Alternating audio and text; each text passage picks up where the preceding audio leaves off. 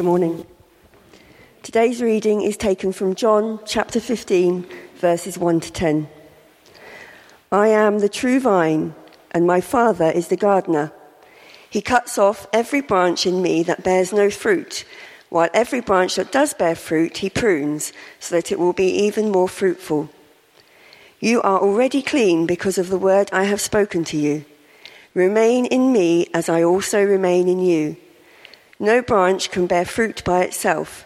It must remain in the vine. Neither can you bear fruit unless you remain in me. I am the vine, you are the branches. If you remain in me and I in you, you will bear much fruit. Apart from me, you can do nothing. If you do not remain in me, you are like a branch that is thrown away and withers.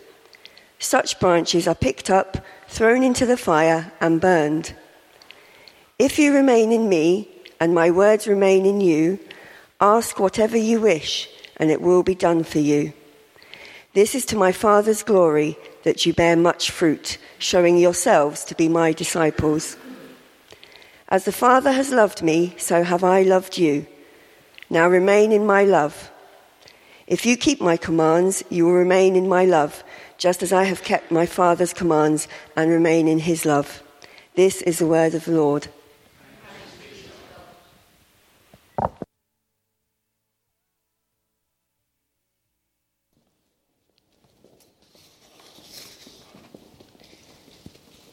Good morning. Good morning. Shall we pray? Heavenly Jesus, as we explore your word today, I pray that you will reveal what it means to remain in the vine. And I pray that you will teach us what it means to be a true disciple so that you can lead us into a deeper relationship with you. Amen. Now, those of you who know me will be aware that I'm a bit of a health and fitness fanatic. I like to go out running regularly, and I always like to start my day with a bowl of porridge and a handful of blueberries. So I've actually read somewhere that they're full of lots of antioxidants, which is very healthy. However, I get quite frustrated that um, often when I go to the fridge, many of the blueberries have got this really nasty furry mould on them.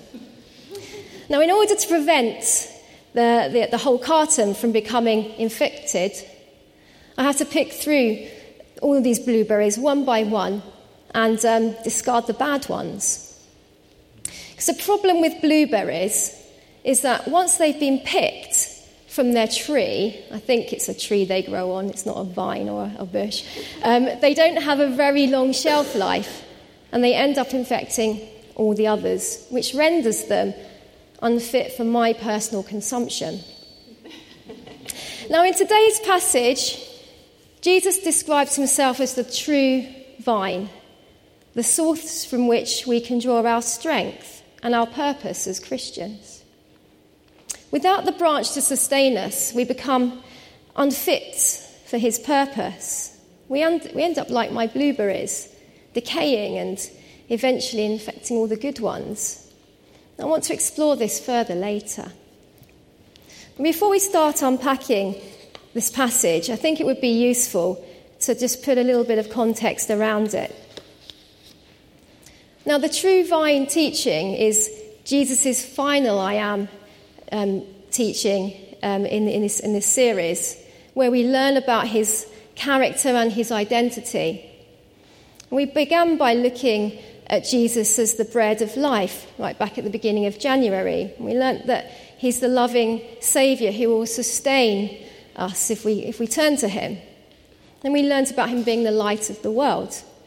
He's our hope and guidance in times of darkness.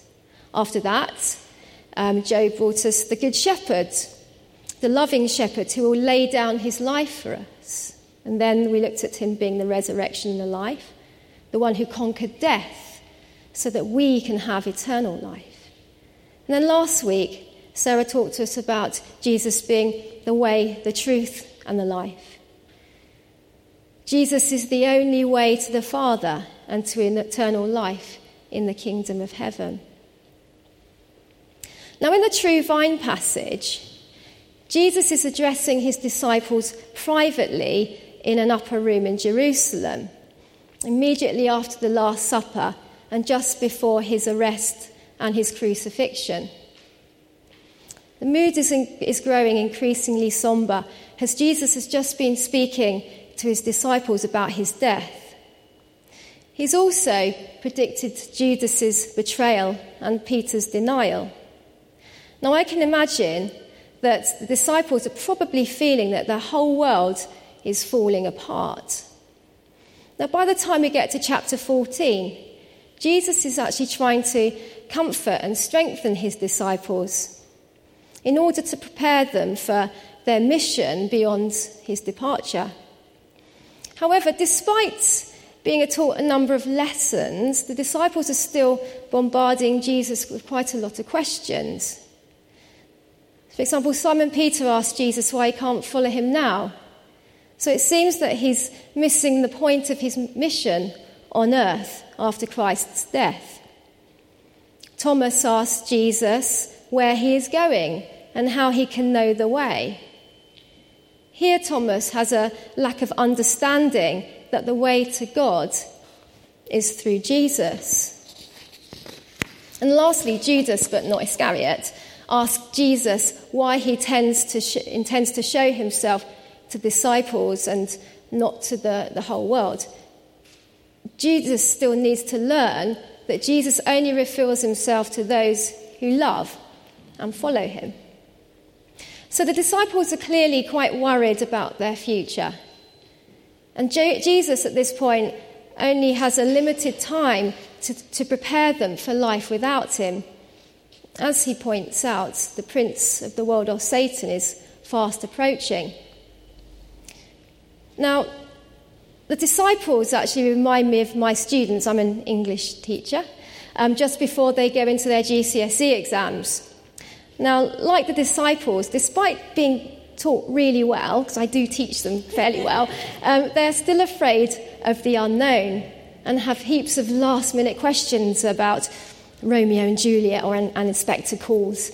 And like Jesus, I answer their questions and try to reassure them. And like Jesus, I want to make sure that they are ready to take that next step without me being present to give them all the answers. So as we move closer towards chapter fifteen, the end of the evening is fast approaching.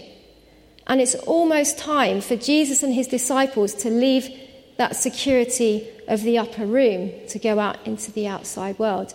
Jesus instructs the disciples to come, let us leave. Therefore, Jesus is either speaking to his disciples as they are moving towards the door of that upper room, or they may have even been on their way to the Garden of Gethsemane. And I think that John positions Jesus, the true vine, teaching at this point in, in the sequence of events, as it signifies that that intimate life with Jesus in human form is actually coming to an end. The disciples will need to both literally and metaphorically step over the threshold into a world where they no longer have Jesus by their side. So just like my students, um, they're just like my students who are about to enter the examination room. So throughout the True Vine chapter, Jesus gives his disciples some last-minute reassurance and advice in order to prepare them for their mission in his absence. However, time is limited, so Jesus' tone becomes quite firm and measured. And he also uses an agricultural allegory, which would have been quite a familiar point of reference to disciples, as vineyards at that time contributed to a large part of the economy in biblical times. Furthermore, he, uses, he, he repeats a lot of key words throughout the chapter, such as the word branch, bear, fruit, remain, and love. And I think he does this to really reinforce his point, to get his message across so that he can prepare the disciples. So I want to unpack the passage further just by looking at three main themes in the chapter. The first one is discipleship, the second one, cleansing, and the third one, relationship. So let's begin by looking at the theme of discipleship, which is illustrated by the branches and the fruit in the chapter. And the passage opens with Jesus explaining to the disciples that he is the true vine and his Father is the gardener. Now, if we look at the illustration on the PowerPoint, we can see that Jesus is the trunk, which has its roots in Israel, or Christ's beginnings. The vine is used as a symbol of Israel's fruitfulness in the Old Testament. But in this passage, Jesus calls himself the true vine, as he has superseded the work of the Israelites. God as the gardener is the one who cares for the vine. He is the one who sends the Holy Spirit through the weather to nurture and sustain the vine in order that it can bear fruit. Now, the word fruit is mentioned eight times in this passage to emphasize the role of the disciples, which is to bear fruit, or to bring people into relationship with the Father through Christ. Christ also goes on to encourage the disciples that they should not only bear fruit, but bear much fruit. Now, in previous chapters, the disciples were struggling to contemplate life without Christ. But in this chapter, Jesus is reinforcing their mission in his absence. He's also, he also says, "I am the vine, and you are the branches." Now, in order for the disciples to bear fruit, they need to be closely connected to Jesus, the vine, even though Jesus would be leaving them in due course. The disciples would be able to take courage from this image, which shows they would remain within close proximity to Christ despite his absence. However, Jesus goes on to warn the disciples that should they not bear fruit, they will be cut off. And should they not remain in him, they will be like a branch that is thrown away and withers. Furthermore, they'll be picked up and thrown into the fire and burned. And these are quite, quite powerful images. God the gardener removes the dead wood as it infects the, the healthy wood and prevents others from growing. Deadwood hinders growth as it obstructs the sunlight or the Holy Spirit. Now, in the case of the disciples, in, in the case of discipleship, disconnected Christians can prevent others from growing and also becoming more fruitful. Therefore, they need to be removed. This warning was probably made with G- Judas in, in mind. Becoming disconnected Um, from Jesus, at the least, will result in, in isolation and emptiness on earth, and at the very most, could result in eternal damnation. Either way, the consequences are bleak. Now, as true followers of Christ, I think there are times when we need to think carefully about whether there are things in our lives that are cutting us off from Christ and hindering our own spiritual growth.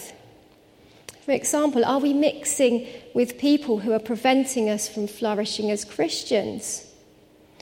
Are we engaged in activities that prevent us developing as disciples? Now, we all have weaknesses for things that perhaps do not honour God. Perhaps we enjoy too many glasses of wine on a regular basis. I must admit that Um, One glass of Prosecco can often lead into a few more for me, especially when I'm out with friends. Or perhaps we enjoy watching um, T V programmes that aren't particularly edifying. And again, I must confess, last summer I had a bit of an addiction to Love Island, and I ended up spending a lot of my summer holidays catching up on, on the whole series, which probably wasn't very healthy. Or perhaps we are the ones who are preventing others from growing. And another thing that I struggle with is getting involved in workplace gossip. I know that this is an area of dead wood in my life that can prevent me from being fruitful and can per- perhaps prevent others from getting to know Christ, as I'm not being a very good witness. Now, as a Christian, I should be rising above this and actively cutting it off. But it's not, it's, it's not always um, easy. So I'm often tempted to um, to encourage it by listening to, to the gossip, or even fueling it by taking part. Now, we all have areas in our lives where we perhaps fall short of our role as disciples. Now, I don't know about you, but I really don't like the idea of becoming a piece of unwanted deadwood or a mouldy blueberry that needs to be removed and thrown away. Occasionally, we need to take a close look at our lives and just do, do a little bit of pruning. So this leads on to the next theme within the passage, and that is that the, the idea of cleansing or, or pruning. Now, whereas God the gardener completely cuts off branches that bear no fruit, the branches that do bear fruit, he prunes. So rather than cutting off the branch completely, the gardener cuts it back to enable it to bear more fruit. Now, I'm not much of a gardener, so when my parents come to visit, my dad prunes a rose bush outside our back door. Now, after cutting and slicing and snipping with his secateurs, the rose bush looks quite sorry for itself. However, after a few weeks, it seems to really flourish, and I get lots of beautiful roses. Now, the phrase, "no pain, no gain," springs to mind. Now, there are times when God prunes or disciplines his disciples in order to make them more fruitful. Perhaps there are times when we become maybe too complacent or even misguided. Therefore, we might need to be pruned, disciplined, and cleansed in order to become more useful, more fruitful for God. And sometimes this can be quite painful. However, there are, there are times when our most fruitful ministry can come out of some of our deepest pain and that kind of harsh cutting off. I can recall occasions in my own life when I have become complacent or misguided as a Christian, and I've deviated from God's plan in my life. When I was in my early twenties, I had a relationship with a work colleague who did not respect my Christian values, so I stopped going to church and I, and I questioned my own beliefs. I entered a very dark place and I got really hurt. But once I got my life back on track, I actually became a stronger Christian and more fruitful. I was able to use this event to encourage and support a couple of my close Christian friends who were going through similar experiences.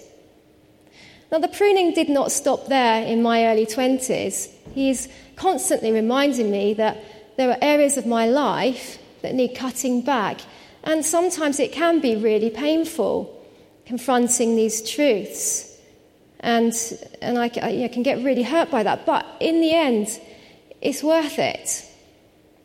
Now, Peter is a really good example of someone who had to really suffer as a result of his actions when he denied that he knew Jesus, not once, not twice, but three times.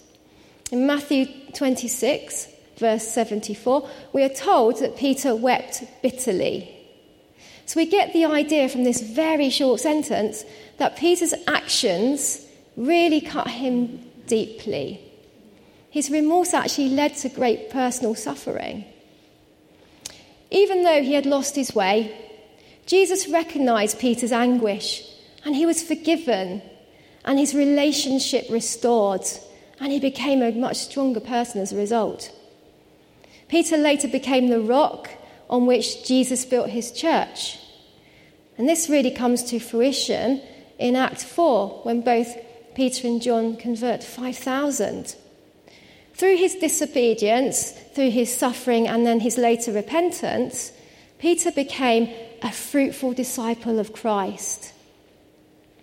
So to be effective disciples, there are times when we need to go through this period of cleansing, possibly suffering and renewal. As well as this, we need to be in the right relationship with Christ. So this leads me on to the final theme in the passage, and that is relationship. Now, throughout the passage, Jesus uses the word remain eleven times. I don't think that it's any coincidence that the, the word features the most, as we can see from this wordle image from the passage. In order to be fruitful, we need to remain in Christ. And Jesus says, if you remain in me and my words remain in you, ask whatever you wish and it will be done for you. Now, this doesn't necessarily mean that he will give us, give us anything that we want. For example, he won't give us a new car um, or a, a new job unless it serves a particular purpose to bring people in relationship with him. But what it does mean is that Jesus will hand out spiritual blessings to those who ask, if we, re- if we remain faithful to him within both the Spirit and the Word. We will only ask for those things that will bless others and bring others closer to him. And he will sustain us and give us peace and courage to glorify him in our own discipleship. So what does it mean to remain in him? Well, I think we need to stay completely focused on Jesus. We can remain focused by spending more time with Jesus through maybe our daily worship or prayer or Bible readings. And I personally think that my time last summer could have been much better spent um, with Jesus than watching back-to-back episodes of Love Island. We also need to be seeking opportunities to be good disciples by sharing the good news that Jesus died so that we can receive forgiveness and new life. How often do we fail to do this? How often have we been like Peter, who denied Jesus three times? How many times have we failed to mention that we are going to church on Sunday when our friends or colleagues ask us what we're doing at the weekend? And I know I've been guilty of this in the past. We are quite happy to tell them that we're going to visit family or going for a meal with friends or going to the theatre. But do we actually talk about him? Now, if we are in a true relationship with Christ, surely we want to share the love that we have for Jesus. Do we weep bitterly when we miss an opportunity? Finally, in verse nine, uh, the focus shifts towards love and obedience. Jesus says, as the Father loved me, so I loved you. If you keep my commands, you will remain in my love. Just as I kept my my Father's commands, I remain in his love. Ultimately, discipleship comes from our relationship with a Father who loves us unconditionally. It is by sharing this love that we will become fruitful for Christ. So I just want to finish by posing a few questions. Where are we in our relationship with Christ? Are we remaining in his love, or are we distracted by something else, or even openly rejecting him? Are we in a position to produce fruit, or are we carrying some dead wood that needs pruning? Are we preventing others from growing?